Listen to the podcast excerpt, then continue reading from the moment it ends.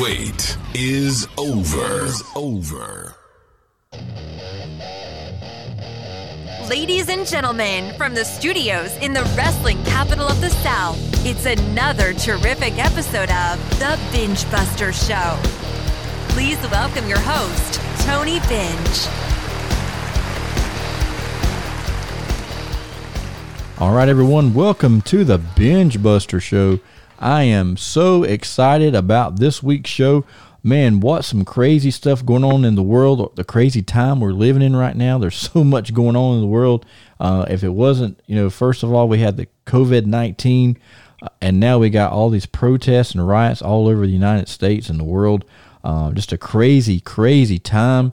But uh, hey, we're still going to have a good time on our podcast, and we're going to be, uh, you know, talking about some a couple really good wrestling shows, and I'm excited because we're taking the Binge Buster show kind of back to the basics. Uh, as this week we're going to be talking to a a, uh, a legend in on the independent wrestling scene here in the Carolinas. Uh, I'm going to have one of the uh, members of the Storm Legacy, Lee Storm, is going to be on the show today, and uh, so it's going to be an exciting time. So without any further ado, I'm going to get this show started, and we're going to bring on our co-host Chris Plano. We'll be back right after this.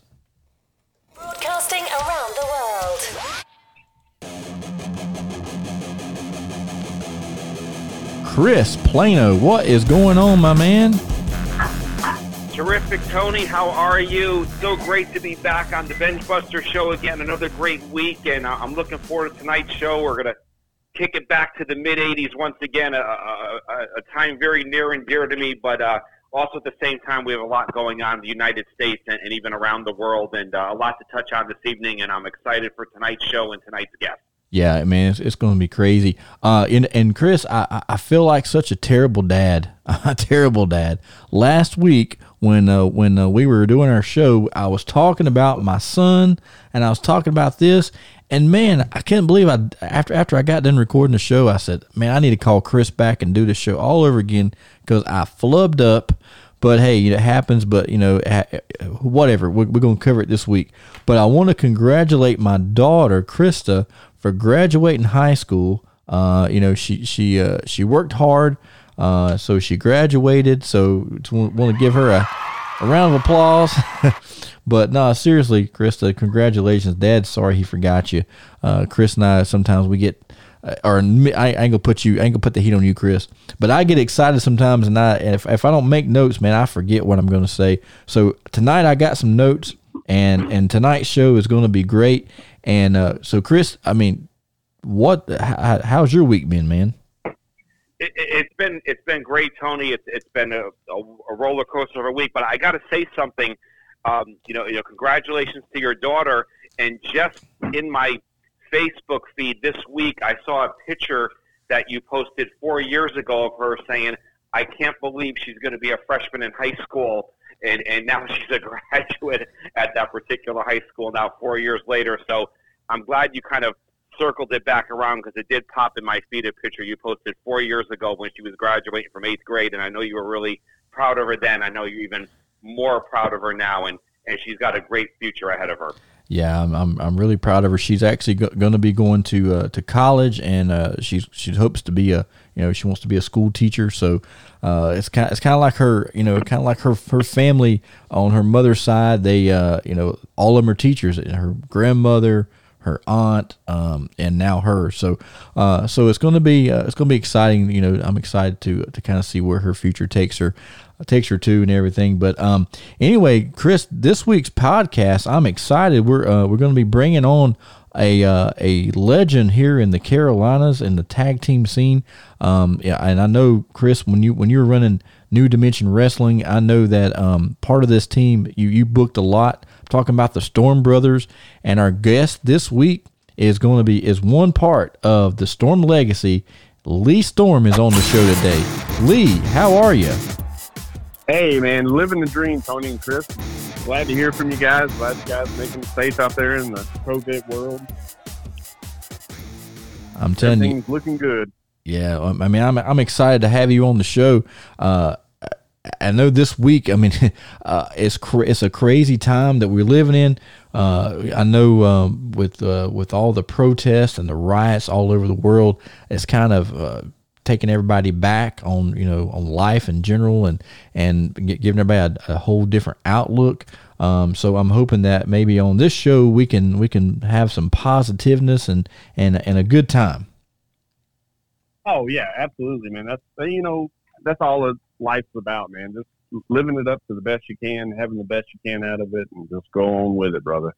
Yeah, for sure. Now, Chris, uh, let's let, let, let, us talk a little bit about the Storm Brothers.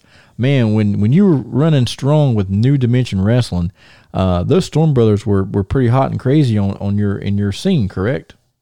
Oh my gosh, God, Tony, you're you're flashing me back here to the uh, to the late '90s here and, and, and into 2000. Yes, the Storm Brothers uh, played an intricate, intricate part uh, on the independent wrestling scene uh, here in the Carolinas and in, the, in the Southeast. And you want to talk about some guys that wrecked havoc, and uh, um, you never know what was coming out of them. And you know, Joe Storm and all. I mean, it was just like it was just craziness and um, uh, you know they just knew how to get to the fans they just knew how to get reactions out of them and they always always always had something up their sleeve and, and you just never know what was going to happen but uh, you know great to have them and it, it's great to see the storm legacy now continuing and um, um, you know I, I think I still need to go get back in the ring a little bit and at least just confront them one more time but we'll, we'll see if that's here nor there but it was a great time back in the day Now, now, Lee, do, what I, I know, uh, you know, back in the back in the time that Chris and I were talking, you wasn't wrestling then.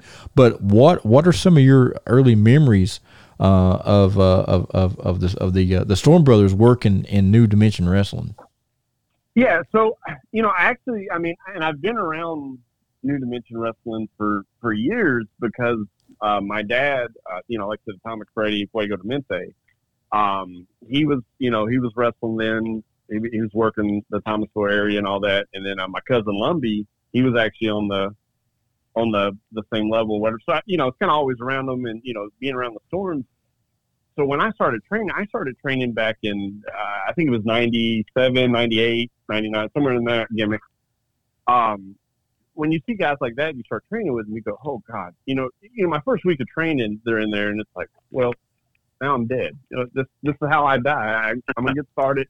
Now I'm going to die. You know, this is great, Dad. What'd you sign me up for? You know? Right. Um, and and it's so funny because I can remember with Joe and Damien. I like I said, I remember him showing up the ring, and, and when I started, so I started, I may have weighed 120 pounds soaking wet, and that might have been with a five pound bag tied to me. So when those guys got to training, I became the freaking test dummy because I was the young, you know, light guy that everybody could toss around, and I felt like every time the dang Dudleys did something or somebody would do something on TV. Well, dang, here comes Joe and Damien. Hey, hey, come here, come here. Let me show you. Hey, kid, come here. And it's like, God dang, man. exactly. So, you know, which and and you know, to touch on a little bit, back in even back when I started, you didn't complain. Like with training with Ken Spence, complaining was uh that was a big no no. You know, you complain, then you're really going to pay. hmm Um, you know, for me to take a bump back then into the ring, I felt like a like a rock skipping across the pond. And these guys were into like power bombs and you know anything they could think of just to toss the body. So every time I'd hit the mat, instead of the big boom, it was more like you know, Right. felt it through every bone from head to toe. So, so yeah, earlier memories of Joe and Damien was uh, quite scary. Yeah. Yeah. if I if I could add Tony, I mean, you know, Joe and Damien were, you know, great guys to work with, and and you know, no matter what I may have asked for them, and whether it would be the biggest favors, the smallest favors, whatever it was, they were always there, always reliable, and you just never know what was going to happen, and. uh um, it was a crazy time back then, and uh, um, it was just good to see them and, and you know come up through the ranks and um, they always they always had a lot of upset fans at them, but they, they they got over and they knew how to get over, and, and that was really their their cliche when they were in the ring, and and then their wrestling skill backed it up as well. Yeah, tho- those, I mean, all all of those guys, Lee, that that you that you mentioned. Um, Chris and I both ha- have histories with. We've we've we've worked on shows with. We've worked on shows together with. As a matter of fact, uh, you mentioned the Lumbee Warrior. Um, the first time my my first match, and I think it might have been Lumbee's second match for Ken Spence. Uh, he and I worked each other, and um, and that was the night that um, uh, I I went over on the Lumby Warrior. But as soon as I rolled out of the ring, I'm sure it was somebody in your family, but some lady hurled a chair and hit me right in the face. And the and the cops had to like had to like escort me back to the dressing room because I had so much heat. And all I'd done was like tripping, put my foot on the rope, get the one, two, three. I roll out with my hand in the air, thinking, okay, this is it. And boom, I get hit in the face with a chair, and I don't know who threw it. I'm thinking it was like some older lady, could have been Lumbee's grandmother. I don't know, but man, I was like yeah, I got some heat here. And then somebody said, no, it's just because that's Lumbee Warriors family. They, you know, they're, Hey, they're, I'll- they're, they're, going they're going to kick your ass after the show. So you better leave now. Oh oh yeah, I mean, what, I'm telling you, man. When the family got in, so when we all started wrestling, and of course, like the dad and, and Lumbee, they came up together at the exact same time. Uh, dad actually trained with um, Rick Diesel uh, way back in the day. Uh, He Mhm. started with Rick Diesel. So so from there, then he met Ken. Actually, I believe it was in Pop Town. He met Ken. Uh, back then, Dad was doing the sidewalk surfer gimmick, which was, I mean, it was kind of a flop. It didn't work, you know, whatever. It, it's first gimmick. That's what he did. Mhm. Anyway, um, so Dad gets into it with Ken, talking to Ken, and then you know Lumbee's living with us at the time, and um, excuse me. So Lumbee's living with us at the time, and, and Dad tells him, "Hey, you know, thinking about doing this wrestling school, or do you want to try it?" And Lumbee's, "Uh, yeah, okay, I'll try and see. You know, what's the worst that can happen?" Now, mind you, Lumbee growing up was just that guy. Um, he would try it and then go, eh, okay, not for me. Kind of go on about it Mhm. with wrestling was different. It, it's something stuck inside Lumbee that wrestling just grabbed a hold of, and the guy just ran with it. But yeah, so for the families to come, and I think I remember that night, kind of vaguely, as Joe said before, after some chair shots, the memories are aren't as clear, but Right. they're there. Um, but yeah, so yeah, the family man, when they got involved in wrestling, it made for some of the best matches. Like when me and Lumbee would tag um, against the Terminators, nonetheless. Um, their family and our family, it was just kind of a lot, you know. So it'd be great heat, you know, for for the Terminators if they were if they were working, and you know. But you got to expect that receipt from the Terminators family. So Oh yeah, And- definitely. it- Tony, if I may add, and we keep going back to Lumbee Warrior, he also, you know, we're going back late '90s. He had uh, an image in the ring that resonated with the fans. Yeah, Yeah. for sure. You know, oh the, yeah. he had the, you know, the Lumbee Indian. Uh, he was young looking. It resonated with the females. I mean, and you just knew whether it was singles, tag, whatever the situation was, whatever the storyline may have been, it was going to be on on that particular Friday or Saturday night. You know, and you know, win, lose or draw, it was going to be a brawl. And and you know, he every time he hit the ring, there was always a bunch of fans cheering for him, and and you know, you knew you were behind him, and you know, you were going to have you were to have a good show. Oh yeah, I you know I, I remember uh, when when I first went up to to uh, to Ken's training um, uh, uh, school, and this this this is way back. This this was back when Ken had his ring like in a barn uh, up in Yeah. Pfafftown. You know, I remember. yeah, it's cold as crap, and it was wintertime, and was, you know, but um, but I remember being in, in there, and um, and uh, uh, Junior of the Terminators, he he- he came by, and uh, was doing a little training with with them at the time, and and I remember he's the one that that actually mentioned to Ken, he's like, you know, that that the little guy over there, Tony, I think him and Lumbee would would have a good match together. So um, on the next show, two or three weeks later, whatever it was um, they they actually put us together and put us in the opening match. And uh, you know, a lot of guys today, you know, I, it, it pisses me off when when when I'm on a show and I hear some guy go, "Oh man, I'm curtain jerking, I'm curtain jerking." Man, I tell you what, I'd rather be in that first match than any other match because you, as being the first match, you get to set the tone for the whole evening. And believe it. and you know and and I've heard Boogie say this plenty of times. The first match is more important than any match on the show because if the first match stinks, you know the other guys have got a hard job to um, you know to, to to bring the show back around. So always put a, a main event match you know on your first show uh, to really you know, st- you know, set the standards. I believe.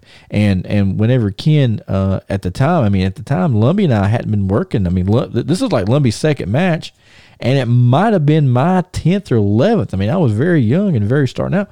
So for them to put us in the first match. Um, I you know I took that as, as a great compliment. Um, and and I and I I mean Lumbee and I our match went about five or six minutes. But man, I'm, you talk about heat. I mean, I didn't have to do anything. I'm armbar, you know, and man, the whole front row is ready to get in the ring and cut my throat. So, so you know, it was it was fun. It was a it was a good time. So uh, I miss those days. I miss them tremendously. Um, but I but uh, but uh, oh, what's that?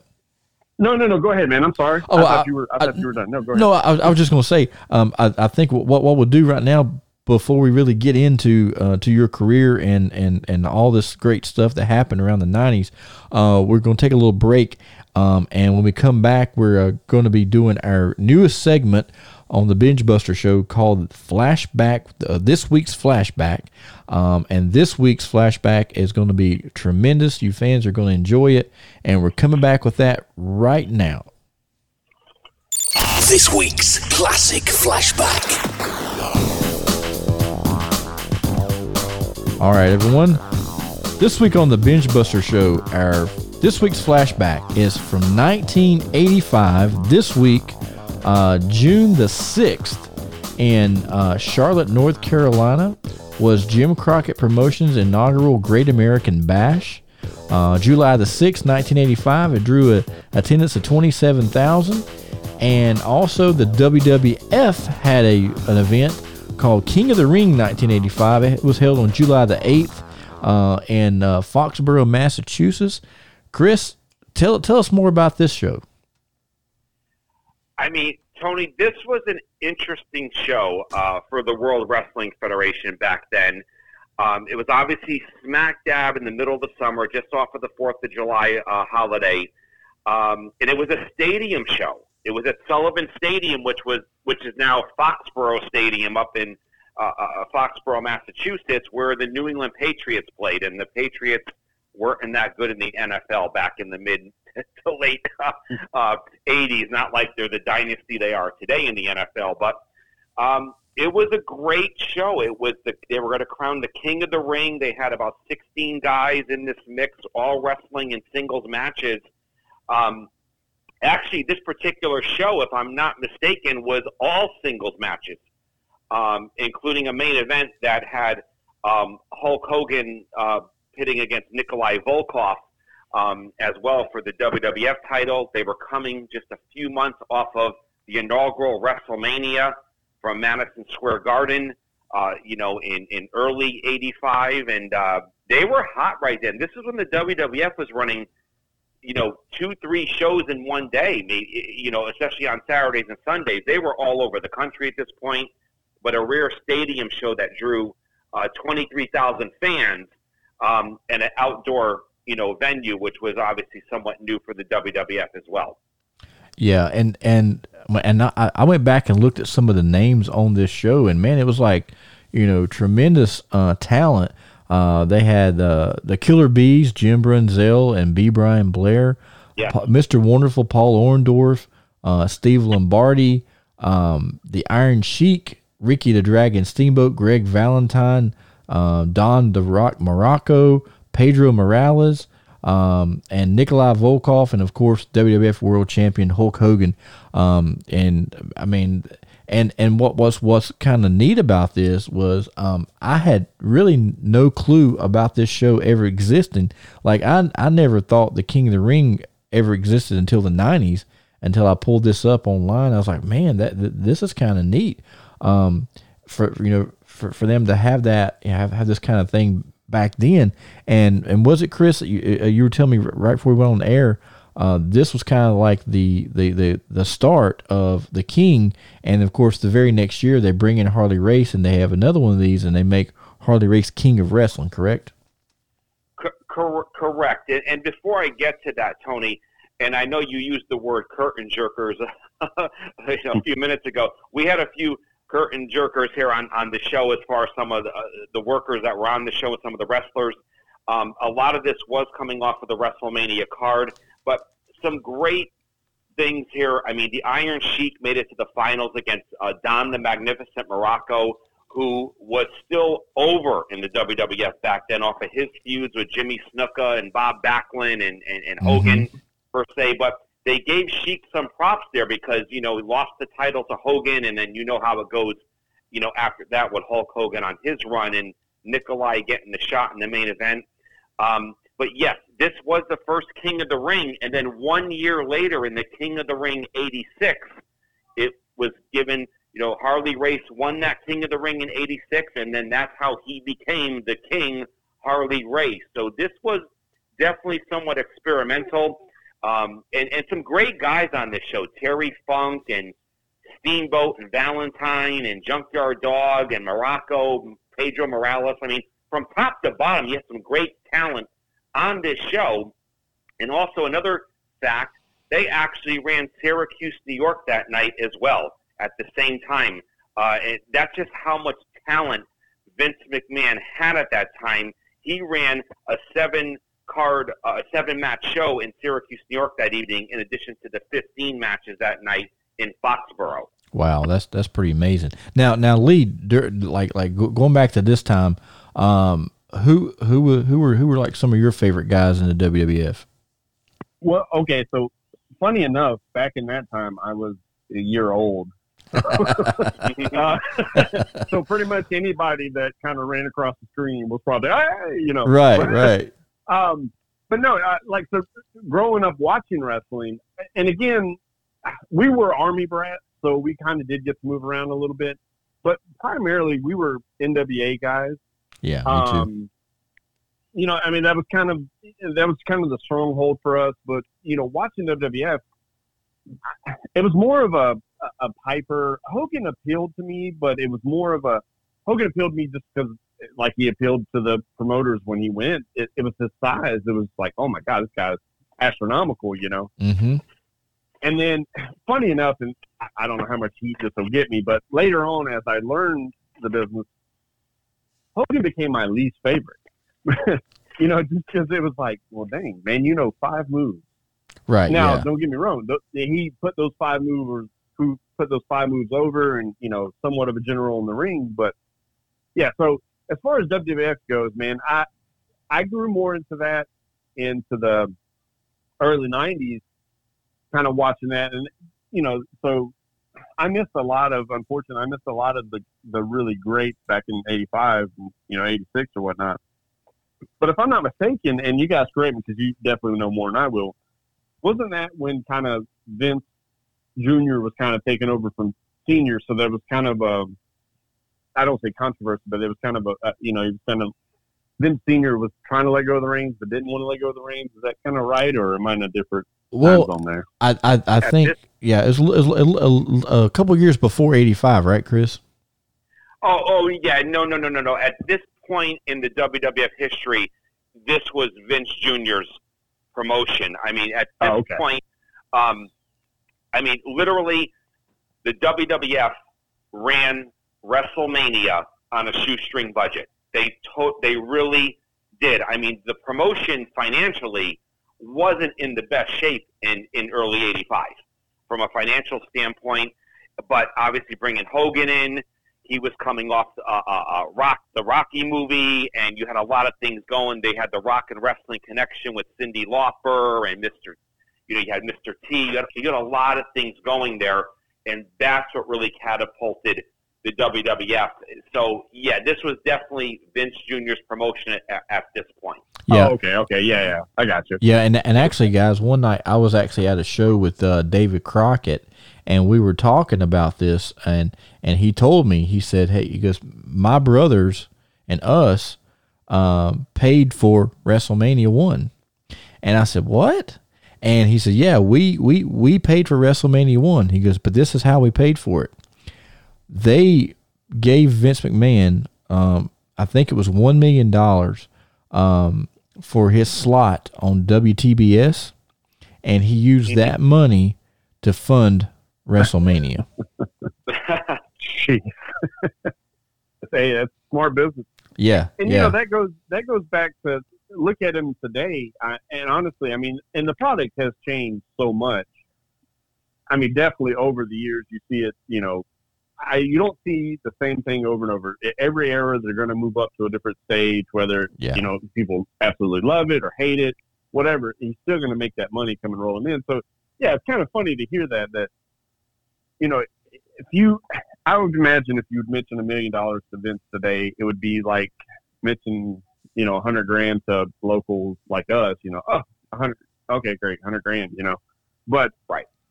You know, yeah. So I mean, he, I mean, his numbers are astronomical. So yeah, it's kind of funny to hear that Tony that you know David Crockett that you know kind of throwing his plug in there like, hey, you know, we kind of paid for WrestleMania. That's, I don't know. I don't know how that would make you And- sleep at night. And, and, yeah, and Tony, if I might interject a little bit, yes, I mean, this was at the start of, of, of cable television yes, as well, back in mm-hmm. the mid '80s. exactly. And, and and to watch WrestleMania, you had to go watch it on closed circuit television at a local arena. You just couldn't get it in your home.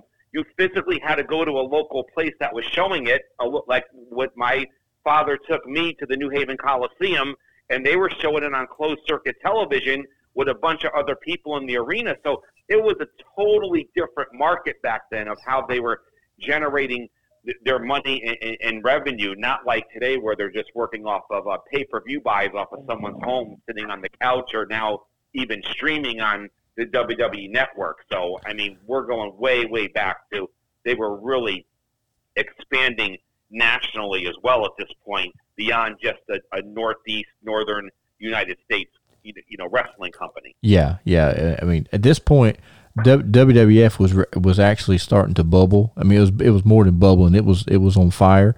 Um, because right after this was uh, when all the toy deals started happening, the ice cream bars, the cartoons, um, and you know, and I remember, man, 1985.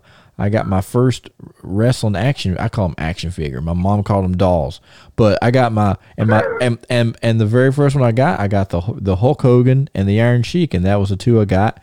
And uh, I'll tell you guys a funny story. I was I was a heel from the time I was a baby. Okay, but one day. Uh, for Christmas that, that year, you know, first first when they when they made these these action figures, uh, LJN made them.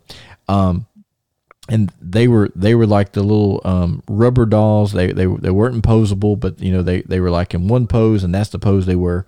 And I remember getting uh, for Christmas that year, I got Hulk Hogan and the Iron Sheik, and I'm like, man, it'd be cool if they'd make a ring, you know, for this. And just a few months later, they uh, they start making more action figures of like you know Randy Savage and uh, uh, uh, Iron, um, Nikolai Volkov, Jesse Ventura. You know, start making a bunch of them but they they they finally made the ring. Well, one Saturday I'm at uh, I believe it was Roses or Kmart, one of the stores, but I'm there, and this kid, man, he's he's got the ring. You know, he's he he he got the last ring off the shelf, and I'm following this kid around, and I'm like, you know, I'm gonna take that ring. When that kid sets that ring down, I'm taking it. I'm taking it. I'm gonna take that ring from that kid. You know, and sure enough, he he comes around the corner. He's looking for his mom. He's like, "Mom, mm-hmm. mom," mm-hmm. and he comes up and his mom goes, "I ain't buying that ring." And I jerked it out of his hand, and took off with it.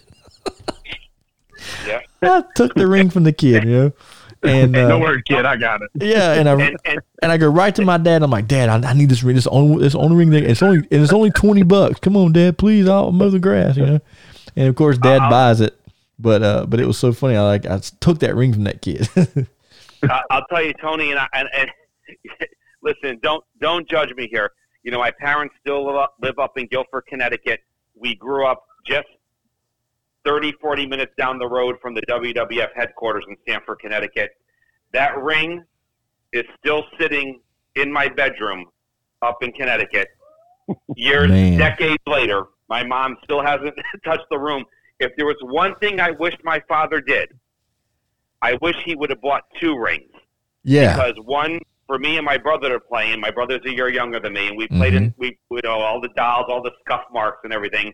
And I wish we never took one out of the box. I would love to know what one goes for today. oh, thousands of touched dollars out I'm of the sure. box. I could Mhm. only imagine Oh yeah, someone potentially would pay for that some 35 years, 40 years later. Yeah. Oh yeah. yeah, absolutely. Yeah, I, I would imagine the bidding on that would be astronomical. Oh yeah. It it, it, Yeah, would be- just- just it would crazy, Be insane. yeah. Yeah. Yeah. It would definitely yeah, be just the insane. nostalgia of it would. I mean, yeah, that would just drive it up. Yeah, that Chris, that would have been awesome. But Uh, who would have thought? No Who one the hell thought would've that. about it? No Yeah. one thought because you know, think of me. I lived in Connecticut, and and trust me, just like the NWA was shoved down, your, you know, everything was NWA up there. That's all we knew.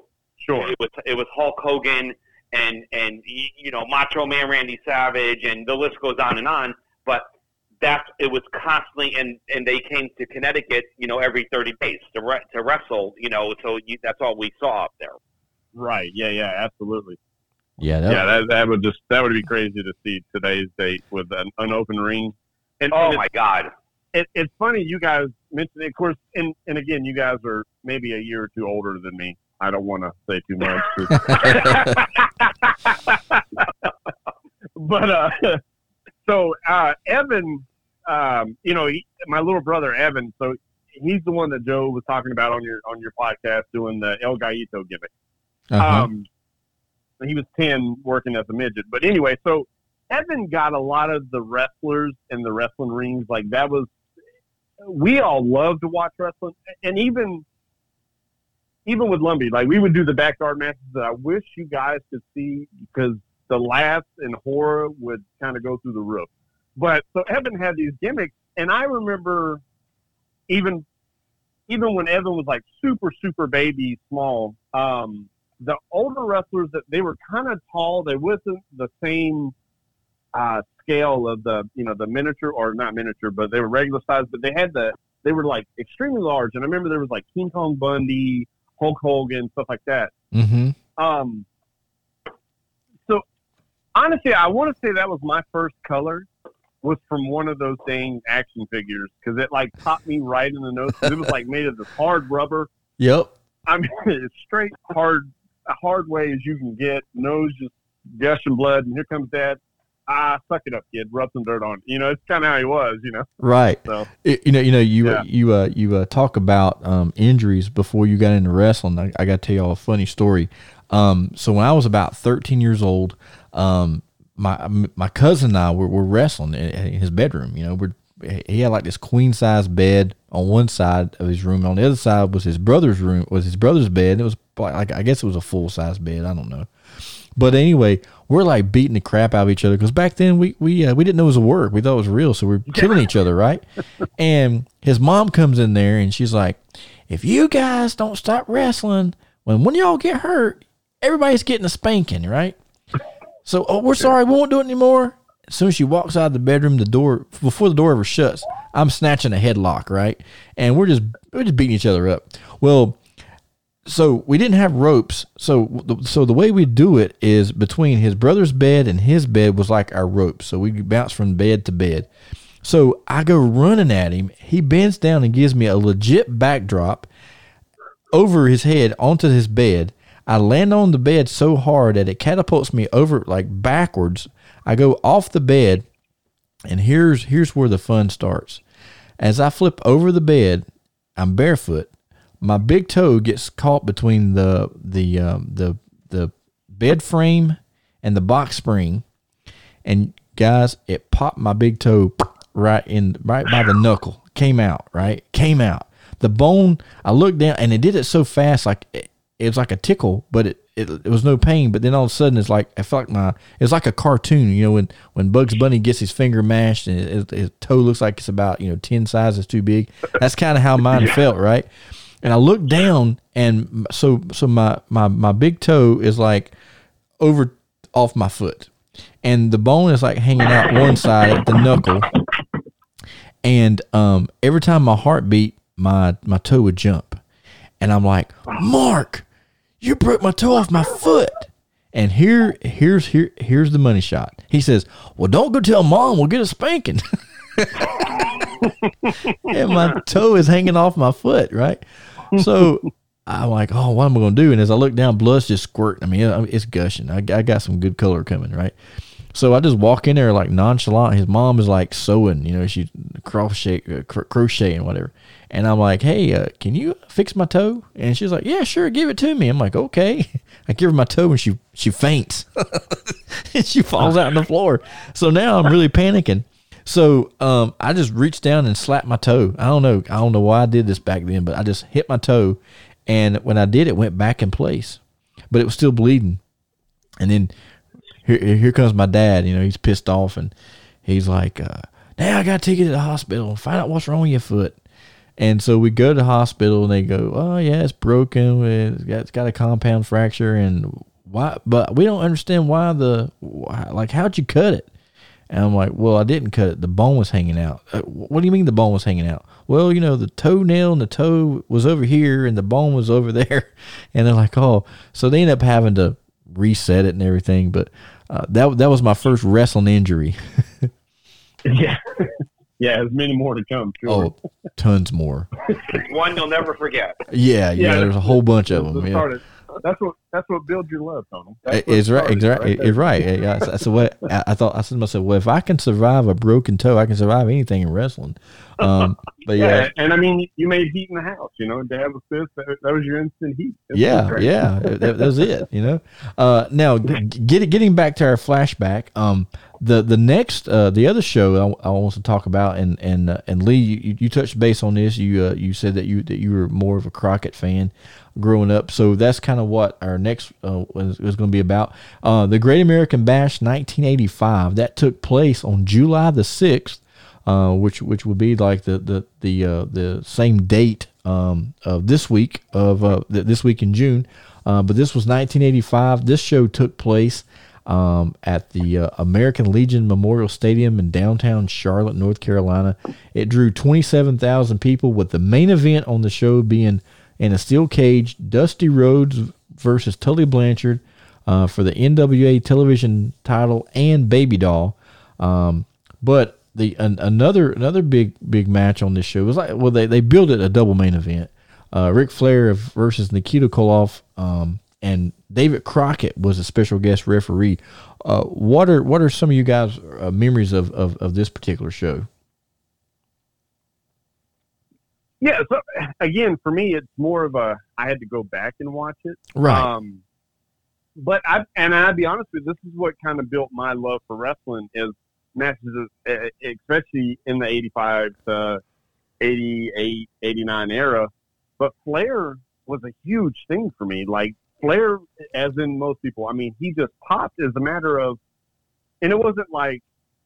I don't know. It, and actually, I wasn't one of the teeny boppers that drooled over Flair. I mean, you know, but it was like, God, this guy's got everything. Like this guy can work, he can, you know, show off everything before I even knew what the heck a freaking work was. You know, yeah. it was it was just that. But yeah, so like going back and watching that, and then watching like you said with Dusty. Um, anytime to me in that era when you put Dusty in a cage, I, I mean, I feel like that's when his his I guess aura or whatever you want to call it just kind of went through the roof, man. Like Yeah. he he just became a whole different animal to the to it's like God, here's the oh here's the nasty side of him, you know. Mm-hmm. And to be a you know super super baby then, and then you know have that nasty side to him. So yeah, that was no, that was my memories of those going back and watching. Um, and if I'm not, and correct me, God, please correct me if I'm wrong, but wasn't um they kind of tried to do the same gimmick, right, Chris, with uh or Chris and Tony with uh they were adding music into it a little bit. Um, dang, dang it. It was somebody was singing there, right? It was a, a, Yes. a artist. Yeah, yeah, yeah. Uh, At this time is uh, when they uh, started, uh, like at the Great American Bashes, they, they they they would have like a country concert and then wrestling. Yeah. And Yeah, and yeah, and on this yeah. one, it was David Allan Coe. Oh yeah, of course. and and of course back then, da- you know, David Al- David Allan Coe was was uh, pretty popular. Uh, you know, he uh, he had that song. Uh, uh, it was all I could do to keep from crying. You know, and uh, Right, and, right, right. and and that song was big. And then uh, the very next year, 1986. I, you know, I won't really get into that. I'm just going to touch base on this area. But um, even 1986, they uh, done the same thing during the, during those Great American Bashes. And and fans, if you want to go back and listen to some of our previous shows, Chris and I actually talked about uh, Great American Bash '86. But uh, again, they they brought in the um, the, the, the country artists. I think uh, in '86 they not only had David Allan Coe, but they had Waylon Jennings and um, oh, who else they have? I want to say they had Hank Williams Jr., but I can't. I, I don't know that for a fact, but I know for sure that they had David Allan Coe and Waylon Jennings on the great on the uh, Great American Bash tour of '86. And in the South, uh, if you go back and think about this, um, in the South in the '80s, uh, the, the the there were three things that were popular here in the Carolinas. It was country music, NASCAR, and Jim Crockett Promotions. That was that was the deal back then. Yeah, absolutely. Yeah, that was your whole source of entertainment. That Um, was it. Uh, now, Chris, Chris uh, on on this show, what was uh one, what what do, what do you think was was one of your favorite matches?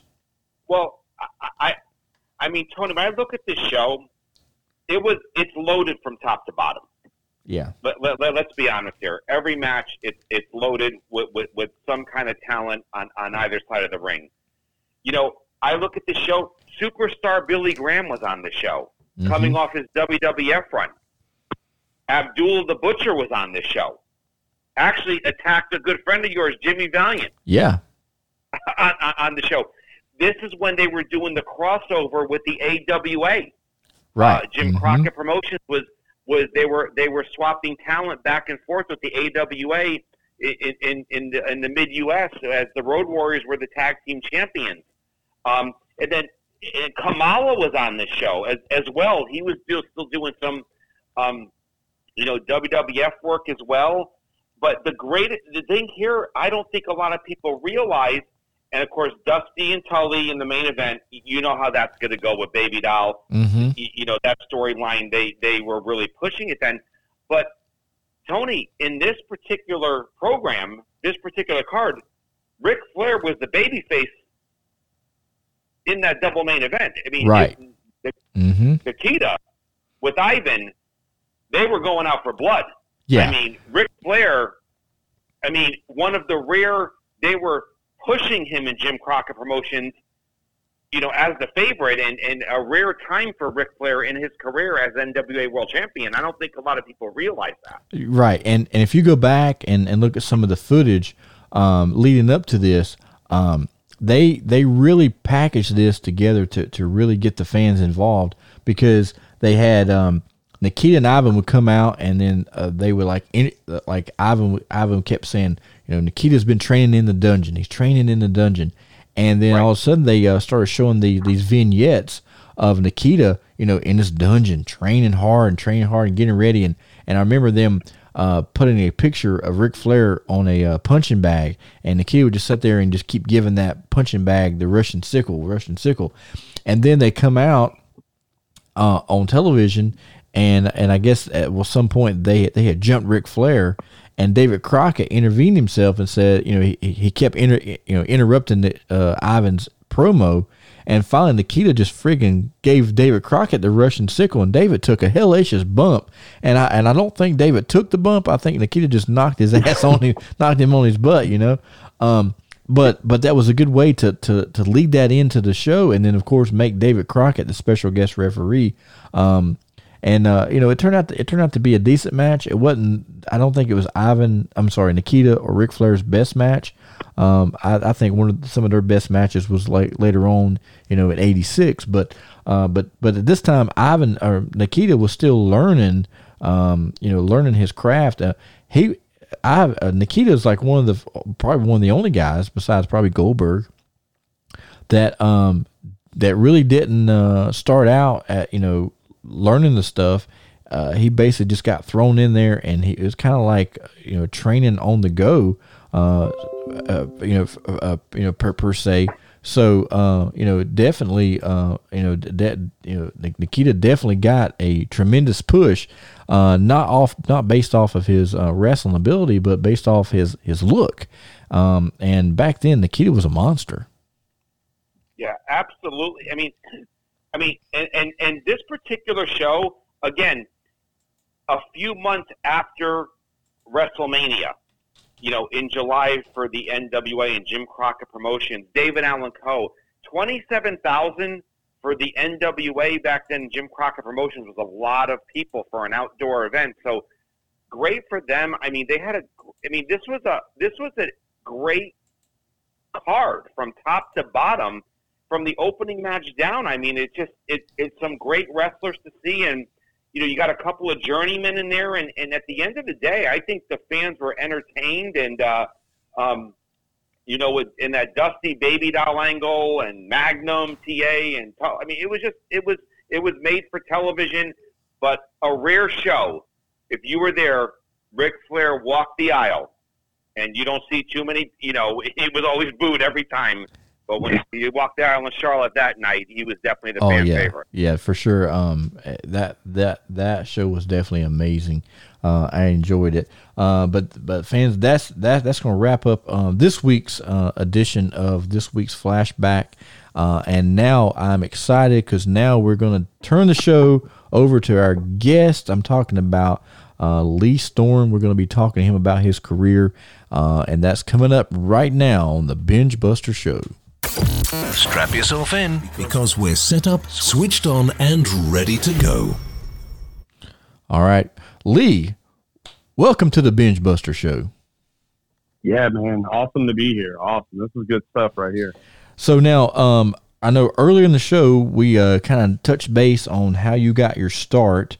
Um, tell us about when and how you uh, kind of got in, in, in- involved in the uh, Storm Legacy. Well, so yeah, the Storm Legacy actually came about on the second run of uh, EPCW uh, or, or Joe's promotion. Um, the way it was supposed to go was me and Evan actually, uh, like I mentioned, my younger brother, um, were supposed to kind of take over the Storm name. Uh, unfortunately, none of that happened. Well, I, I shouldn't say unfortunately. Fortunately, unfortunately, it didn't go as planned. But so that's how the Storm Legacy was supposed to go, and and then instead, me and Joe kind of just kept going like, "Hey, we'll, we'll run as many shows as well."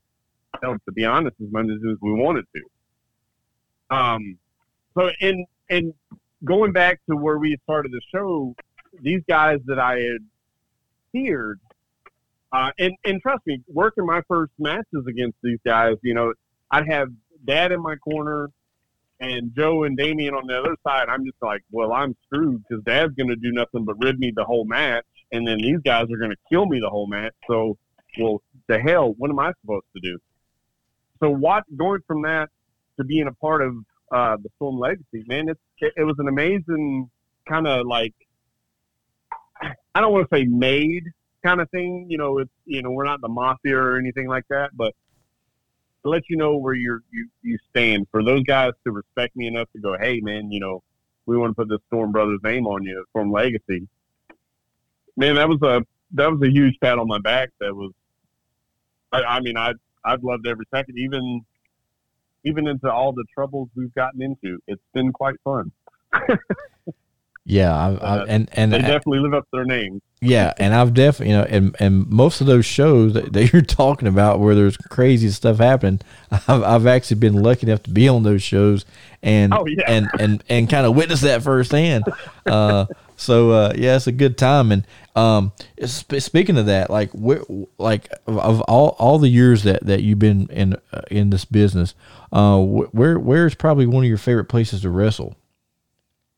Um, you know, I I'm like all the other guys. I have to say, Thomasville has always been Mecca, man.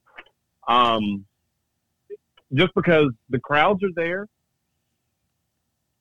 the the the just being in that arena to independent guys like us is a huge thing. I, I know what's been there. I remember being there with Wahoo McDaniels. I remember being there with Lopez Watley Mhm. um, things of that nature. You know, uh, Chris Cruz. I, I remember even as I became an into a teenager, Chris Cruz being there with Rick or uh, Rick Link, and Chris Cruz throwing freaking cheeseburgers in the ring. You know, yeah, um, stuff like that. So, and then when you stand in the back of it, and I get it as a as fan's perspective, it's different out there than it is in the back. But when you I- there's there's been times I've worked the Thomasville Armory, and I just stand in the back and go, man, this is this is awesome. You know, this is it right here. This is this is what all the bumps and bruises kind of led me. Like this is so cool. And you know, I don't I don't know. I've kind of taken the Terry Funk approach. I don't know how many times I've quit the same thing. Mm-hmm. Yeah, you me both. you, you know, I mean, you say it. I remember, I remember being on a show with Rick Link, and we were in the back talking, and Rick said, "Hey, Lee, how, how old are you, kid?" And at the time, I think I was like 28, 29. And I had told the promoter, promoter, like, "Hey, man, this is the last show I'm taking. Like, I don't, I just don't want to do this anymore."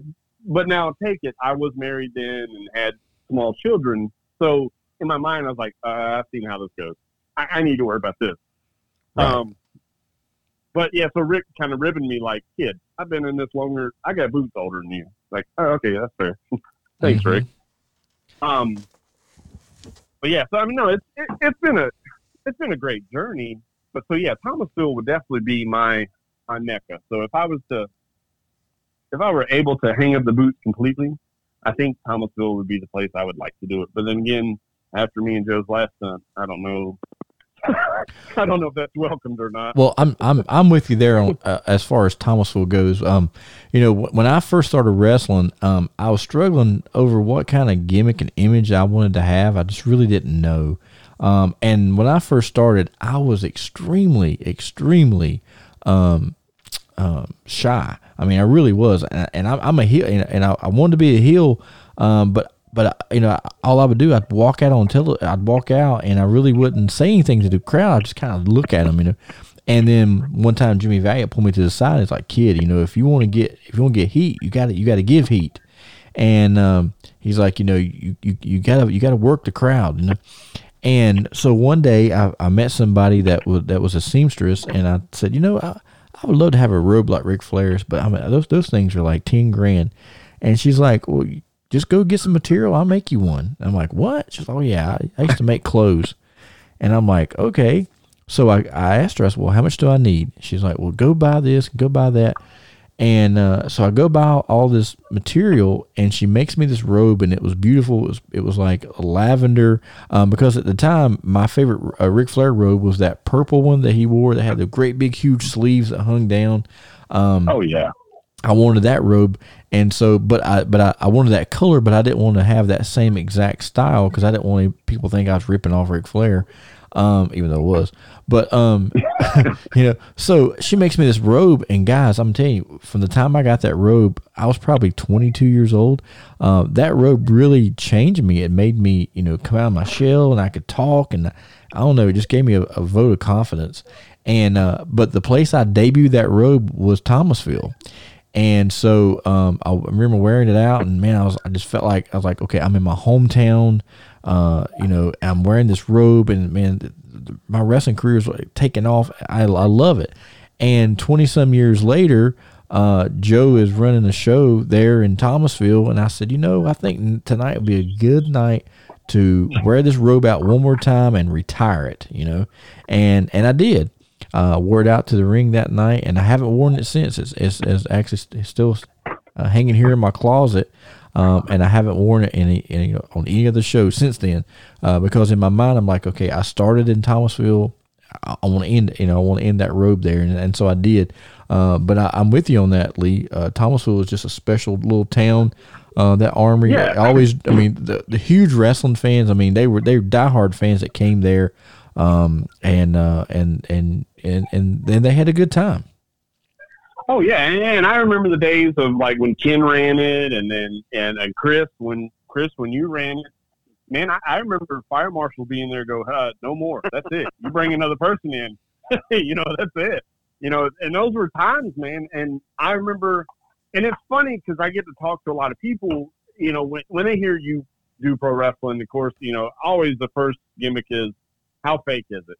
Yeah, you know, and it's like, well, let me go through my list of injuries, and then you just tell me how fake you think it is.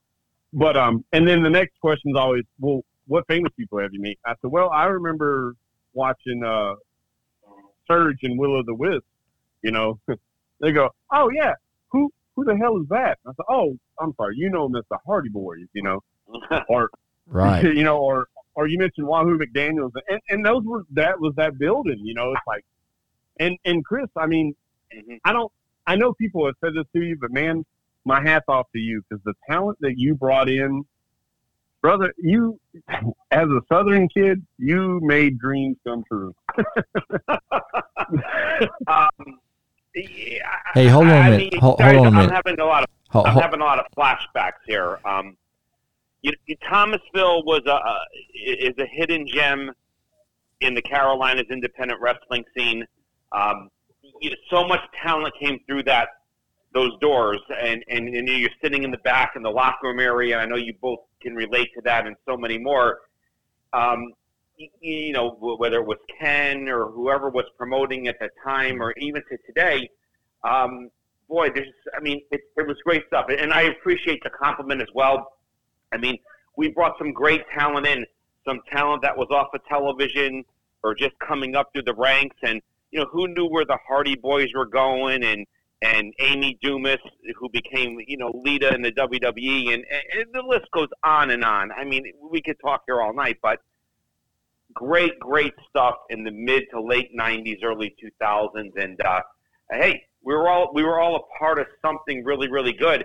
I don't even know if we even really thought how good it was. Really, it, we were just almost like it was just show up there every thirty days. It was going to be a good wrestling. show. Yeah, yeah. Right, right. I, I was going to say, you know, uh, looking back now, we're like, man, that was an amazing time. But dur- at the time we were doing it, we we were just doing things we loved, you know, and and Yeah, our and our hearts, we in our hearts, we were like living out our dreams, and uh, you know, and and I I, I, I gotta say this joke, you're gonna love it, but. Lee, you sat there and said Chris made your dreams come true. I think Chris made a lot of women's dreams come true back then. Oh yeah, without a doubt. oh god! Oh, and, and, and, you know, you know, and, and but no, listen. I mean, you know, and that was really what it was all about. I mean, you know, whether I was running shows or or or, or with Ken or, or or or Joe or whoever, it was always, always, always the end of the day. It was about entertaining the fans. Yeah, You know, hey guys, go in the ring. You know, do what you got to do. You know, let, let, us put a great show on. But it was always about the fans at the end of the day, and they were some great fans. They were local. You know, they were blue collar fans. That's it, and there still are today. yeah, And they came to have a night out, to put their problems away for a few hours, whatever their problems were, maybe back at home or at work or whatever, and we entertained them. And that was their outlet for entertainment, good, bad, in the middle, whatever happened, because the goal was we wanted to come back next month. That was the goal. I think of every wrestler that walked through there, let's get them back there next month and let's entertain them one more time. And and it was just it was something really special, and it will always always be near and dear to my heart. No matter any shows I ever did around the country, Thomasville will always have a special place, at least in in, in my heart. yeah, Yeah, and, and honestly, in those times, and, and Tony, I, I know you'll back me up on this, and Chris, I, I absolutely know you will. So those times were different too, and especially like when I started out. So I started out as the fly white guy, which was the worst gimmick I could ever come up with. But I promise you, was better than it was going to be Slam Shady. So just to let you know that that's the other route it was going. So, but being back in those times, being the fly white guy, I mean, I was the curtain jerk or I was the battle royal guy, you know, to where I remember Ken, God, what pissed me off about Ken Spence was Ken would put you in this battle royal. My first match was a battle royal in Thomasville, North Carolina. And I remember Ken telling everybody, "Hey, this is uh, this is Fly White Guy's first match," and I'm sitting there thinking like, "Oh, that's so cool!" You know, my promoters introducing me to everybody. This is freaking awesome. What I didn't realize was later that night that my damn chest was going to bleed through my back because right, because they're The all they're all coming after you. yeah, everybody's coming to kick your ass. So, or part of my friends kicking your butt. So, you know, but, but it was kind of that welcome to the business to where, and and I don't want to get too political into the wrestling business too much or whatever, but today's times is different. Yeah, Um, yeah. Well, you well, know, well, you and- know, you know, Lee. Uh, I, I didn't mean to cut you off, but uh, if you remember, and I'm not gonna call out this promoter's name, but uh, if you remember, probably about a year ago, you, me, you, and um, and uh, Yeah, uh, Joe. Joe wa- was on a show together, and the the ring was horrible.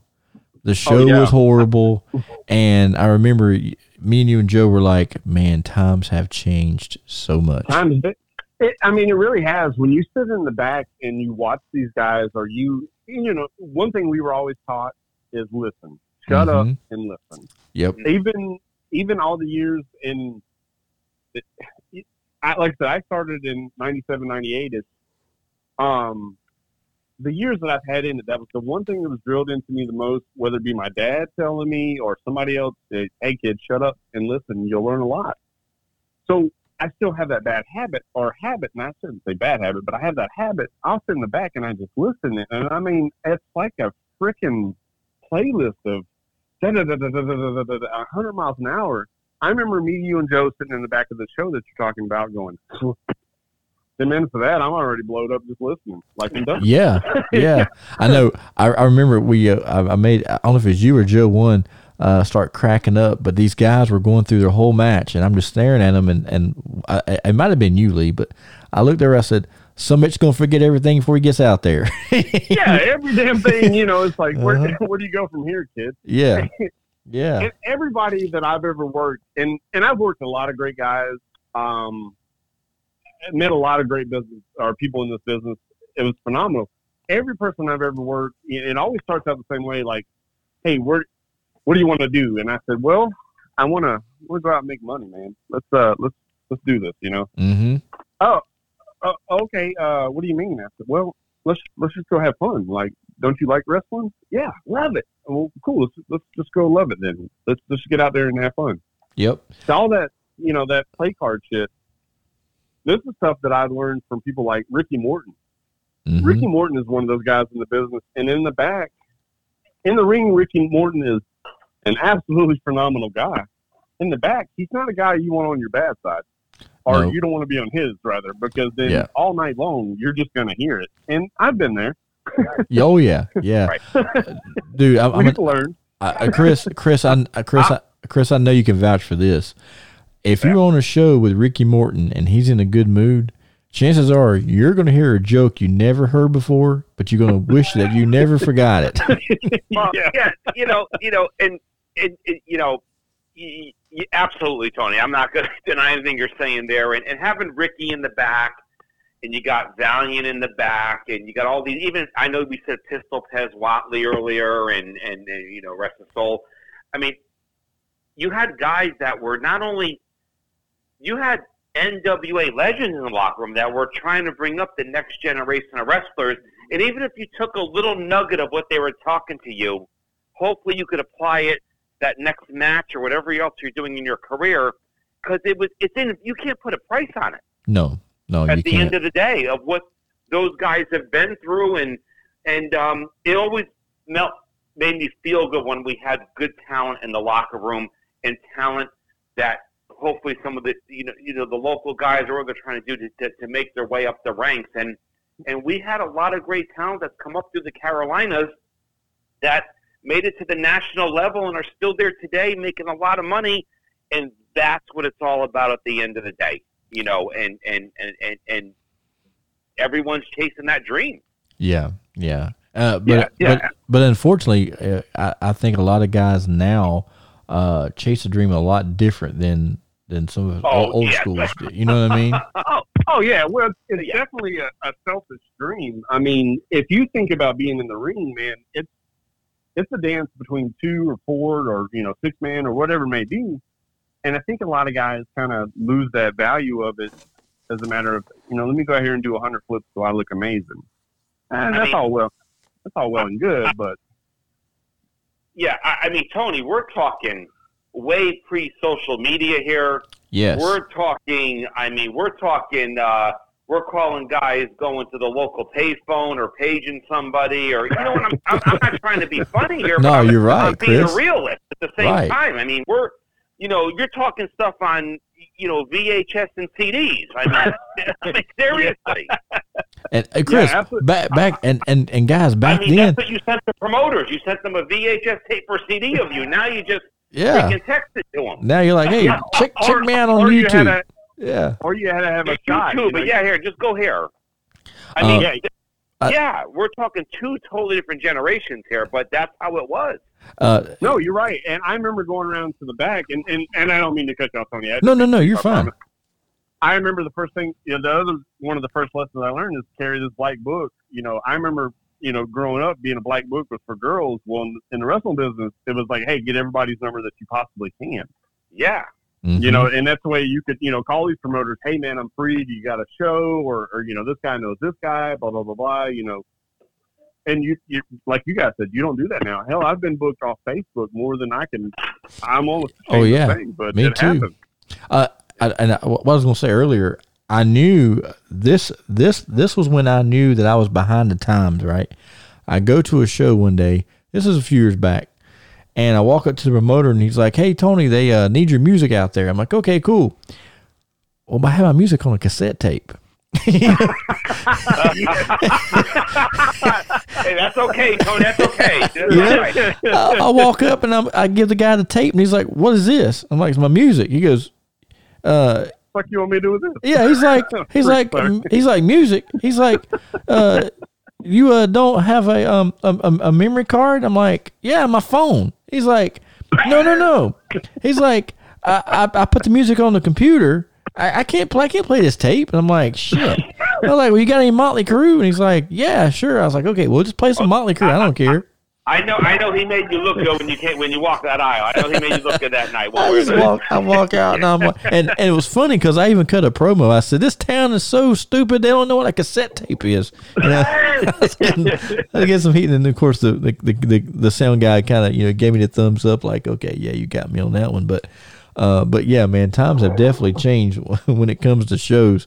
Uh, and how Oh, yeah. the shows are put together, and and the guys in general. I mean, um, you know, Yeah, and it's not to take away from the guys, and and I know you won't either. And Chris, No, won't. no. It's not there's to some take away from talented people out there. No. Yeah, like I, I watch, and I've been to. I don't go to shows typically to watch. and I'm sure it's like you guys. I feel the same way. Watching it, it's a lot harder now than back before I knew anything about the business. Yeah, Um, but yeah, now some of the stuff I've seen from the guys, phenomenal. And I'll peek through the curtain or, or whatever. I mean, I still, I'll watch matches during the show, what I can. Um, now, if I don't know, to a degree. Well, but Well, I mean, I mean, we're you know, uh, again, we're going back 20, 25 years ago, maybe even a little less than that. It was wrestling back then. It was Sure. wrestling. yeah, It was it was pure. Today, it's sports entertainment. They have to have the microphone skills. They have to have the charisma in the ring and outside the ring.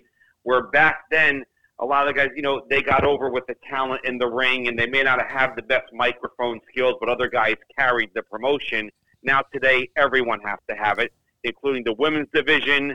It, it, it just goes on and on. I mean, you know, so in 20, 25 years from now, it'll look a whole lot different professional wrestling than what it is even today. So Sure. it's just going to keep evolving, just just like anything else. Yeah, yeah, most definitely.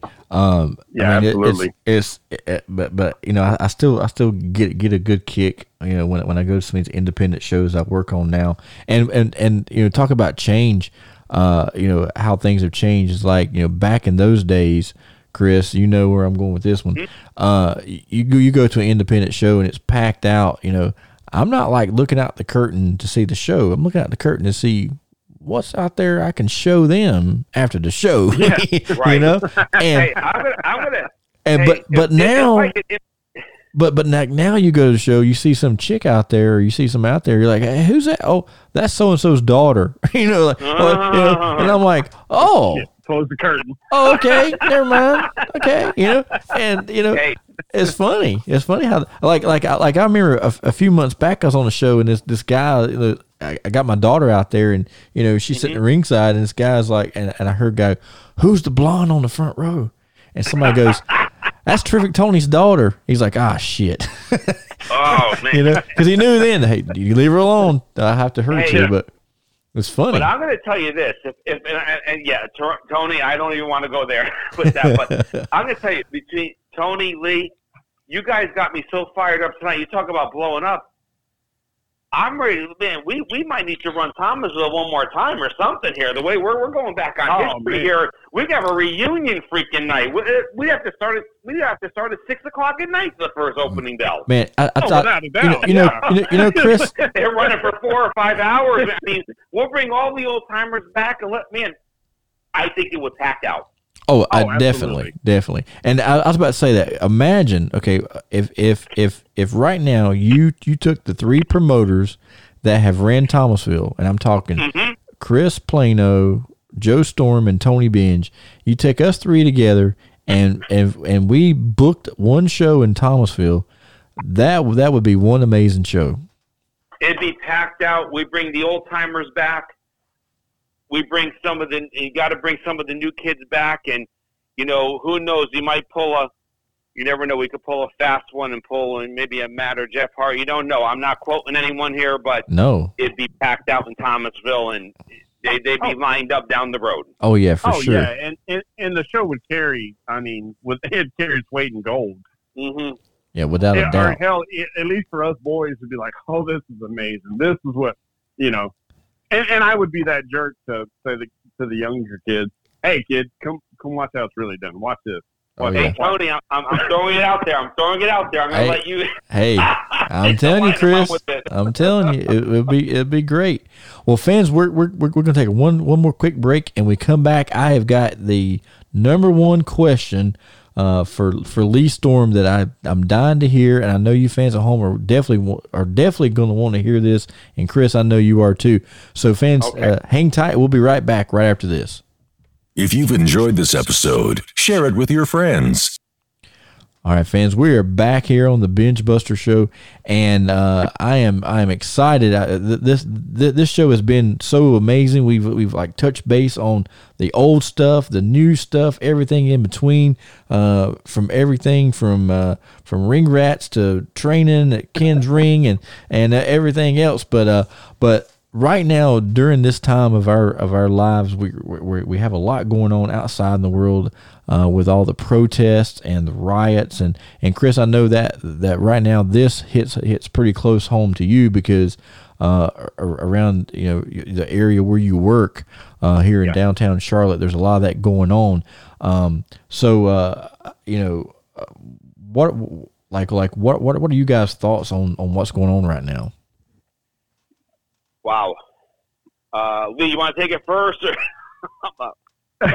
well, so this is how I feel about it. I remember the riots of '93 um, back in LA. Of course, and, and this is what it brings all to me. It brings like we were talking earlier, memories and stuff like this. A lot of this brings home to memories. Um, back when the Rodney King thing happened, um, I, it, I'm almost envisioning the same thing happening these days. Problem is, that stuff was contained to an area. I mean, there was protesting. I mean, that's absolutely, if that's what you believe in, this is how strong you feel and you, you want to p- protest, by all means. I'm a small business owner now. I, I don't, burning a small business down is, I mean, it really hits home to me because I know what all is involved in it right and I know how bad it would hurt me if something like that would happen. Uh, me and you know, I raised my son. My son lives with me full time as a single dad. I know what it would do to putting food on his plate, and then you know that would be a different story. Um, with everything that's happened, man, I really feel bad for the guy's family, and I feel bad, of course, for that guy. That was horrible. But yeah, when it starts hitting home around you know our national levels of of you seeing it in Greensboro and Charlotte and stuff like that, man, I, I hate to see all this. Like it's it's bad, and I wish young people would uh, you know really open their eyes to a lot of stuff. You know, like hey, just do what you need to, what you feel is right, but be careful. You know, We- Yeah, we do live sure. in the South. Be careful what you do. right for sure I mean, Tony, I, I'm I'm coming in. You know, I'm someone who grew up in Connecticut, up in the Northeast into the 70s and 80s, and then and I moved here to North Carolina in the mid 90s in in 1995. Um, you know, to say that we don't have a, you know, a social justice issue here, an injustice issue, you know, economic disparity, um, I think all cards are on the table right now um, when it when it comes to this kind of stuff. Um, you, you know, there is a Black Lives Matter movement going on. Okay, Yes, for sure. I, I, I, I, can't turn a blind eye to it, but it's not about, you know, yes, black lives do matter, but you know what? All lives matter. It, it, it's all lives. It, it's all of us, you know, because at the end of the day, we're in, we're, we're all in this together. Okay. Everyone has a voice and, you know, we have some socio-economic disparity in, in this country. Um, and it needs to be addressed. And it needs to be it, it's been needing to be addressed for a long long time you know and and so much more it's older than us on this on the show. And you know i look at martin luther king and his walk and i kind of almost like wow are we better off today? I don't know. I still question it i think we take a step or two forward then i think we take two or three steps back at the same time and you know, here's where we are today. But at the end of the day, hey, listen, we all have a voice, but at the end of the day, all lives matter, and and I can only hope that we can stand tall and and and rise above this because at the end of the day, the United States is the is the best nation in this world, and and and, and we have to show it at the end of the day. Yeah, I, t- I totally agree with uh, with all that, and uh, and I'm I'm hoping you know, Chris, uh, for the last couple of months, uh, you and I have just talked about you know this COVID 19's got to get out of here so we can go to the Motley Crue concert, and so we can, you know, that's that's, that's, that's been our dream, man, and and of course, Oh, uh, man. Of course that you know they had the big announcement uh, a couple of days ago that uh, they uh, all tours have actually been uh, postponed to 2021. So we're gonna wait one more year and hopefully get to see the crew, uh, and hopefully by then, um, you know the, the the protests and the riots will be gone and the COVID 19 will be gone, and we'll be right back to rocking and rolling like we always have, and and uh, and Yeah, and, and, hey, and Lee and I I get to be doing some more thing, Tony. shows. Listen, I know about and and and Lee's going to come with us too on all the concerts next year. Every every band's going to be touring, but listen, some history. Just a few days ago, we launched a rocket into space. It's been ten Yeah. years. I, I was I was Yeah. about to touch on lost that. in the mix. They got Yeah. lost in the mix. SpaceX. It, it, it just, but we had some history just on Saturday, and there's a lot to celebrate. Even though there's a lot of things maybe not so great going on. Yeah, yeah, for sure. Now, I, I want to end this podcast with with one last question to Lee and Chris. I'm I'm sure at some point you probably witnessed the, the, this happening in Thomasville, um, but but but but Lee, take us back. Tell the fans at home what it's like to be in inside of a steel cage with the Terminators in Thomasville when the families get involved, they try to rip the cage down. You guys have to fight your way back to the dressing room, and a full fledged riot erupts in the Thomasville National Guard Armory. Uh, tell the fan, tell the fans what that's like, So it's like being in Thomasville. right? it's like a good night, kids. um, so yeah, um, we start out the match, walking to the ring. It was Joe's one of those partners. Joe Storms is one of those partners, and we've been in Laurinburg, we've been here, there, whatever. Um, promoters say certain things. Hey, this is what I want. This is what I don't want. Blah blah blah. The one thing not to ever tell Joe Storm is don't curse. Um, because then I feel like it becomes a commission. He's gonna squeeze in a word that shouldn't be used. Right. Um, this is even in a church setting, but it's fine, whatever. Anyway, so this night, no different. We're walking to the ring.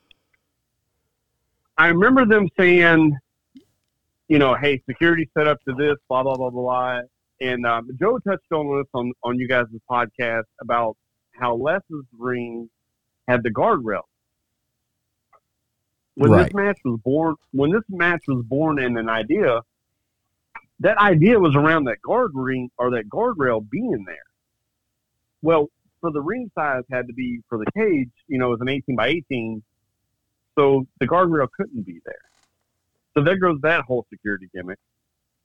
The security guards they had there, some of them workers, whatnot, some good sized guys, some smaller guys, whatever. But you still, you know, in your back of your mind, you go, okay, this this will be okay. Don't worry. We're, we're going to be in a cage. It's the Terminator family, but we're in a cage. It's fine. No worries. We're healed. They're baby. So we go to walk into the ring. Sure enough, somebody jumps in Joe's face, and it's like, Jesus Christ, the wrong one. Please don't, kid. Joe shoves this kid. You know, kid's like pushing up against him. Joe shoves him. From there, I kind of already knew, like, well, this shit's over. You know, this, Right. this Here comes the war. handbasket. Yeah, here comes the war. You know, well, luckily we made it in the ring through the whole match. The match goes great. We're we're beating each other up. Um, me and me and Johnny B for some reason on the Terminators. Um, anytime we see each other, color's just going to happen. It's we've been told. Trust me. There's been numerous arenas and it says no color. You just kind of go, okay. you know, sure, no problem. It's going to happen anyway Mhm. so we're in a cage. We're we're beating each other up, grading each other across this thing.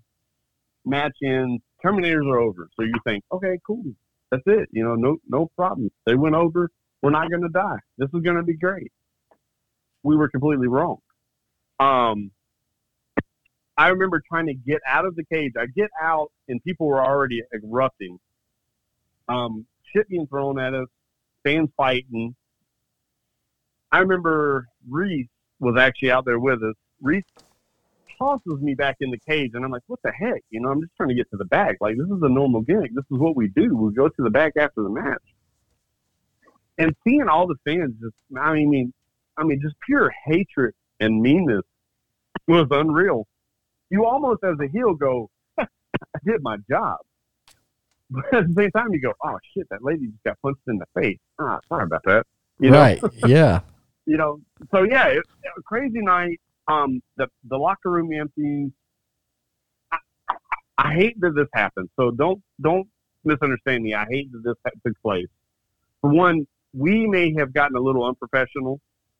Um, when you're talking about somebody talking about stabbing you and shit being thrown at you, like canned drinks and stuff like that, when you're getting pelted by this stuff, you kind of lose your professionalism just a tad.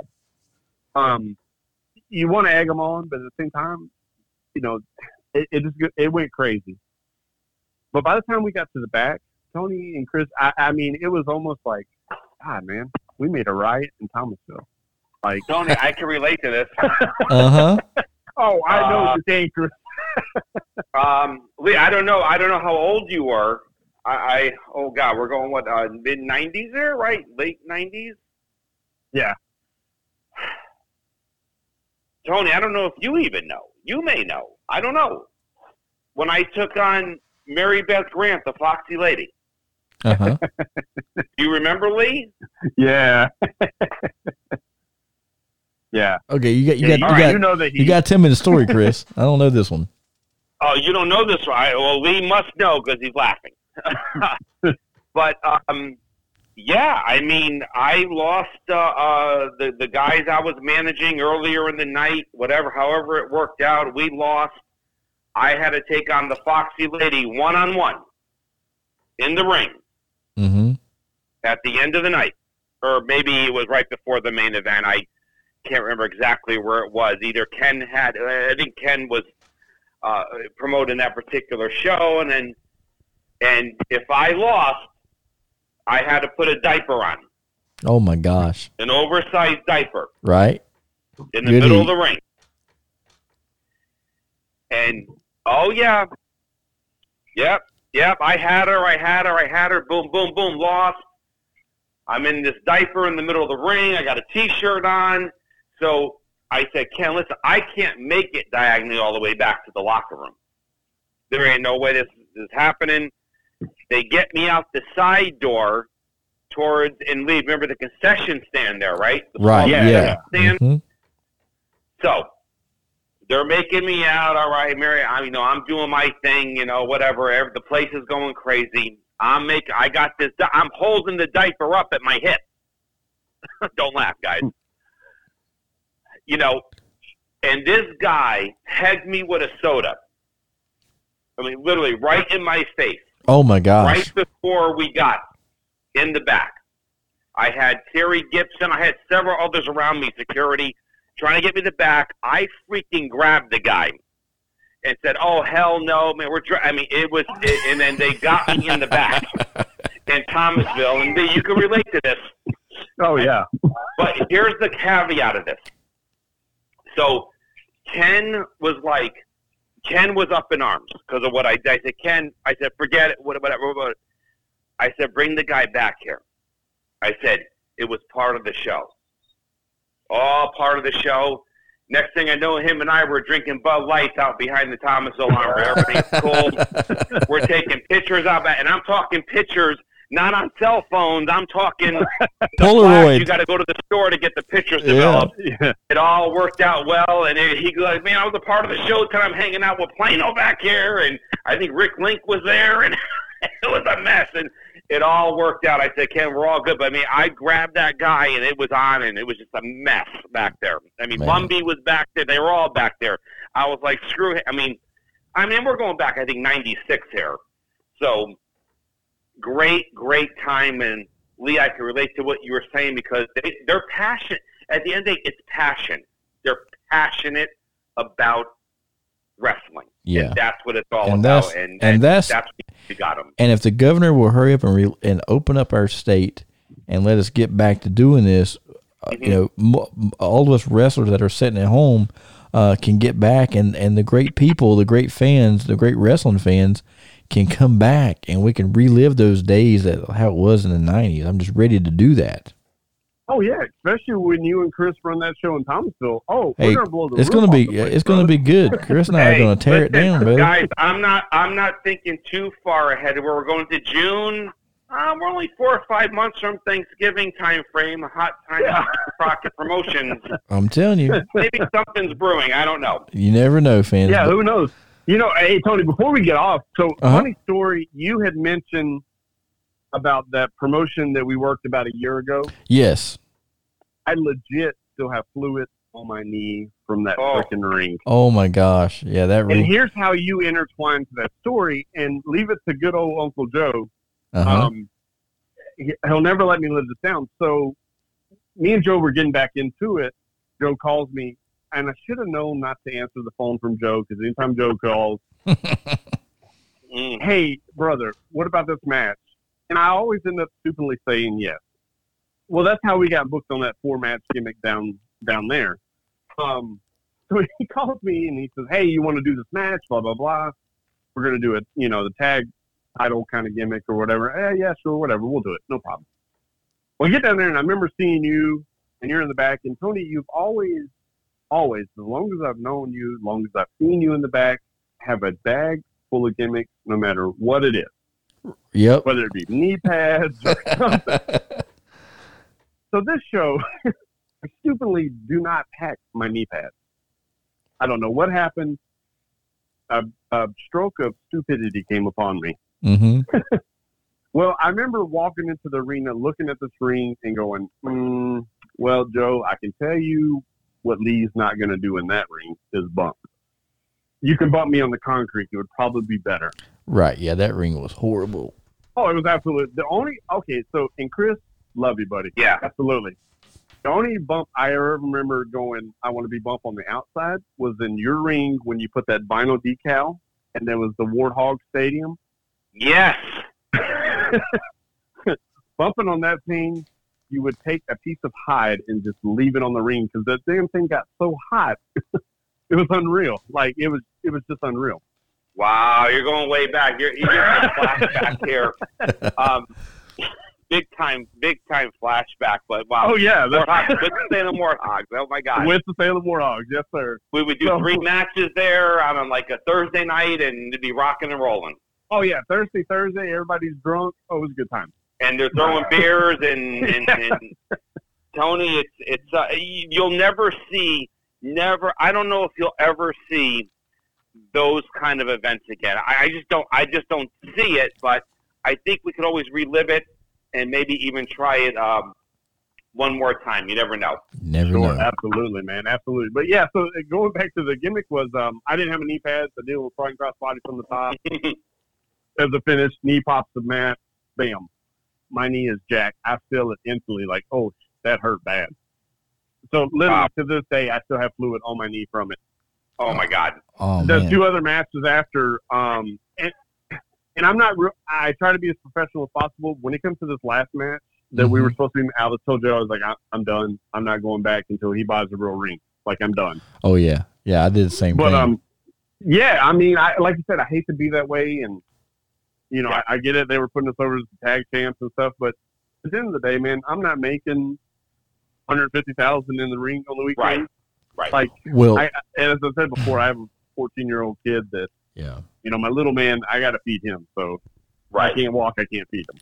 yeah. Well, Right. you know, I'll, I'll I'll tell you this story about that promoter, and then and then we'll we'll go home. But uh, same deal. This that, that promoter books me, uh, or actually my uh my uh, my uh, buddy in the uh, Amish out the um the Amish guys. Uh, Yeah. Great That- gimmick, by the way. The- oh yeah, man, those guys are hot. Those guys are red hot. But um, and sp- and speaking of that, fans, if you're listening out there, go on Facebook to Viva Las Amish and buy some of their merch. They got some cool stuff. And uh, also, uh, Danny Vegas is actually if if if you're out here listening to my podcast and you want to be a professional wrestler, go on Facebook, look up Danny Vegas.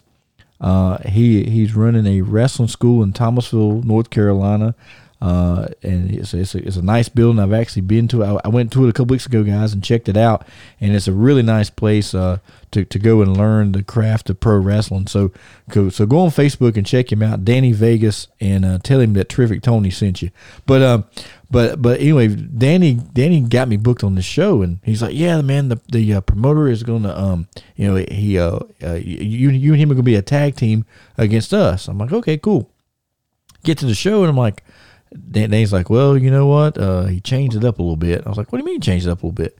He's like, yeah, well, he's bringing in uh, uh, the the Storm Brothers. I'm like, oh, cool.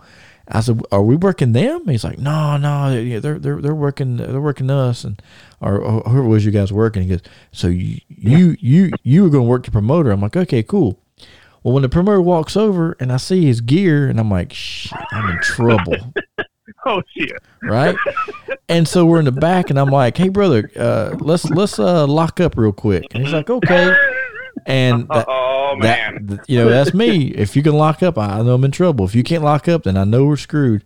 So we get out there, and I feel bad. But uh, we get out there and uh, I get in the ring, and I told Chris, I said, "Guys, I want you guys to walk me to the ring." So I'm going to the ring with against the against the promoter, and I got the whole Viva Viva Las Amish at ringside with me as my managers. And I didn't give that promoter nothing. I didn't. I didn't sell for him. I didn't give him the. And he was twice my size, but I didn't give him anything. I was like, I am but not selling for this. Yeah, You couldn't have, Tony. No. If, if you would have give, I hate to say it, and, and again, I get it, everybody's from all walks of life in this business. If you would have give that guy any of that match, he would have had the shit. Oh I yeah. mean, just the hands down. You, Tony, you, you, I've seen you put more guys over than ever needed to be over in their life. Thank you. I appreciate that. Um, Oh man, absolutely. But yeah, that guy, I was like, oh my god. And then he's like, That's unreal. he's like, you coming back next time? I'm like, yeah. wh- Where's my money? give me Sure. up. Give me up. Yeah, where's my money? I, I Where's my damn envelope? and, and, and listen to this, guys. Uh, I'm gonna be, you know, I have got, you know, one thing about me, uh, and I ain't, I ain't, I ain't tooting my own horn, even though this is my show. But you know, a lot, a lot of people say I'm such a nice guy. Well, I'm at that show, Lee, and and you know that locker, the locker room had like two doors going out to the to the arena. Yeah. I walk out the side door because I'm like I'm walking out because there's no phone service in there. So I'm call I'm wa- stepping out to call my wife to say, hey, I'm still at this show. I'm waiting, you know, for my match, get paid, whatever. And I look over at the table. They got like a table as you first walk into the armory, guys. I look over. There is nobody at the at the gimmick table selling tickets. But Oh, Yeah. but guess what is on the table? The money bag, Yeah. Oh, the no. gate. Yeah. And, and I wish I could say I'd never seen that at a show I, I do too. But too many damn times. oh wait, But way that too goes many. back to watching Ken Spence. Like, man, I I really appreciate the time that Ken took with me and taught me what he did. Now, I mean, a lot of it I learned on the road. but- Mhm. When it came to money, Ken Spence did not play. no, that, no. You- Miss Emily would shoot your ass. Yep, You and you about it. never saw that money bag. Period. Period. You never saw absolutely it. not. Mm-mm. Yeah, He would- not. I remember. I remember getting my payoff from from Ken. He would he would hold that money bag under the table, and he would sit there Mm-hmm. and pull the money out, roll it up, and hand it to you. And you put it in your pocket. You didn't sit there and open it up and look at it in front of him to see how much you made. You just put the money in your pocket and you and, and, and Thank you. got- Shook his hand. went Seeing and their got, gun. yeah, you That's went and it. got in the Yeah, car and, absolutely. and on down the road. But uh, but like, and, and that's another thing that gets that makes me laugh. Some of these these these young kids that are just getting out of wrestling school, uh, a promoter will call them like, "Hey, you gonna come work for me? Yeah, I need 125 bucks. Okay, Really? what what have you done in this business? Yeah, Where are you at? Yeah. yeah. Come on, give me a break. But yeah, You know, one of my one of my close friends, um, Ryan. Ryan actually has made it to the big time. He, he was a, he was a part of the Ascension. Um, for the longest, Ryan, we, me and Lumbee, Ryan, and Jimmy Parker took a trip down to Florida, and I, I promise I won't drag this out. I know you guys are probably ready for bed. no, no, but, you're uh, good. We're I'm good. No, you're good. Um, so we we're in this road trip to Florida. For one, you don't put four wrestlers in a car to road trip to Florida. Shit's gonna go bad, and it did. Um, so we get down and we're doing customs down in Florida. But before we get there, Ryan, the biggest um, the biggest thing Ryan ever said to me was, "Hey, look, man, in, in the big times, you got to learn how to cut a promo on the instant. Like Dusty would feed you shit, like put you in front of a camera and go, "Hey, talk about a chocolate chip cookie." You know, you had to come up with a one minute promo about a chocolate chip cookie. You know, hmm so so doing stuff like that was was amazing, and that's where I learned a lot of the trade and a lot of the business was road trips or God. And, and me and Lumbee, I mean, I couldn't. I can't tell you. Lumbee used to have this '97 Toyota truck. the damn thing was a torture device if you put three wrestlers in it because somebody had to ride in the middle and Lumbee was shifting gears. Somebody was getting it every time hmm but you know, it's stuff like that that really made this business mean something. But this Florida trip just blew all that shit to hell because, like you said, you put four wrestlers in a car and realize that South Carolina sells beer at 5 a.m. in the morning. Shit may go different. Right. But luckily, Lexi Fife is a wonderful woman, and she took care of us and got us a room. So that's all, that's what I'll say about Florida. But it was fun. Unfortunately, today's times, man, I don't think a lot of guys will get that. No, You know, no. the the the, No. the knowledge No, and the camaraderie is No, nowadays guys get on the road trip and they got to take pictures and post it on Facebook and you know here we Yeah. are. Yeah, you know, It's just they're they're just self promoters of themselves. yeah, Yeah, yeah, pretty much. And, and in this business, you kind of have to be a self promoter, but at the same Right. time, you got to take care of you got to take care of the company that takes care of you. Back in the day, Chris, you know, there was nobody that would have trashed NDW's name. No. you guys took care of your people. You know, I I, Yeah. I know there was, and then again, I'm like Joe. I don't know the whole inner workings of uh, of you and Ken and stuff, but I know when you guys were clashed together, you you wouldn't have heard anybody badmouth you guys. You guys. Oh no, no, no! Listen, listen. Ken Spence, great for the business. Ken taught me a lot.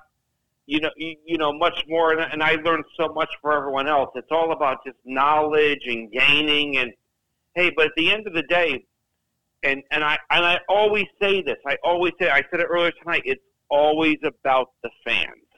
Yeah. End of the day, it's it's always about the fans, the promotion, and where are we going with this? You know, and uh, and and Ken was a great guy. Ken was the first one of the first guys I met when I when I arrived down here. So I have a lot of respect for him, and and and uh, and he taught me a lot. And there were other guys that taught me a lot too. You know, I'll keep them nameless to, to respect Ken, but hey, at the end of the day, he was doing a great thing. You know, and uh, and he knew what he was doing. You know, Right. as from a from a business standpoint, and that's what it was all about. But we always, I think, at the end of the day, when you turn the lights off and you lock the door, say, "Wow, we put a hell of a freaking show on here tonight." And if we didn't, we got to get better. Right. Mm-hmm. That I mean, that's the way I always thought. It might have been a little crazy, but that's how you have to think. We we got to get them back here because if not, they're going to go watch someone else, or they may not even come back anymore. That's what really what it was all about. Well, you know, one of the things that Boogie always told me, he's like, Tony, you're only as good as your last match. So, Mhm. so if your last match was good, then your next match has got to be better than your last match, and you always got to just, you know, keep keep going. You know. Right, and, Makes and sense. like I said, you know, for for guys that may be listening to the to the podcast or whatnot, or or even future fans that are thinking about wrestling, hey man, it's good to put yourself over, but um, you, you got to take care of all in ring business. Like it, it, it just has to be. It, it's got to be a be a beautiful dance. You uh, You know? you you uh, have to be selfless, selfless. Right. You uh, oh, you absolutely. You, You, know, can't get in there. You're trusting the other guy with your life. yeah. You uh, you can't get in there and go, oh, I'm the best one in the ring. I, I'm better than the guy I'm with. Your job is to make the guy you're with look better than you, and very very few of us can do it. But but Lee and I definitely can do that, and I'm gonna say that because I'm gonna, I'm gonna put her I'm gonna put us over tonight, Lee. But but no, Hey, but, hey, but hey, no, seriously though. somebody's got to nowadays. That's right. You know, seriously though. Um, but yeah, that's that's that's that's definitely a key in pro wrestling. You you, you got to be selfless and um, willing to make the guy you're working with look better than you. Yeah, I mean, you know, like I said, the, the biggest thing I ever learned from Ken was if you if you beat a punk, who'd you beat?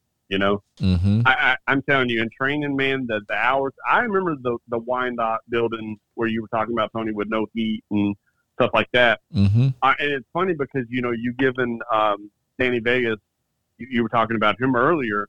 Uh, me and Joe actually had worked up there.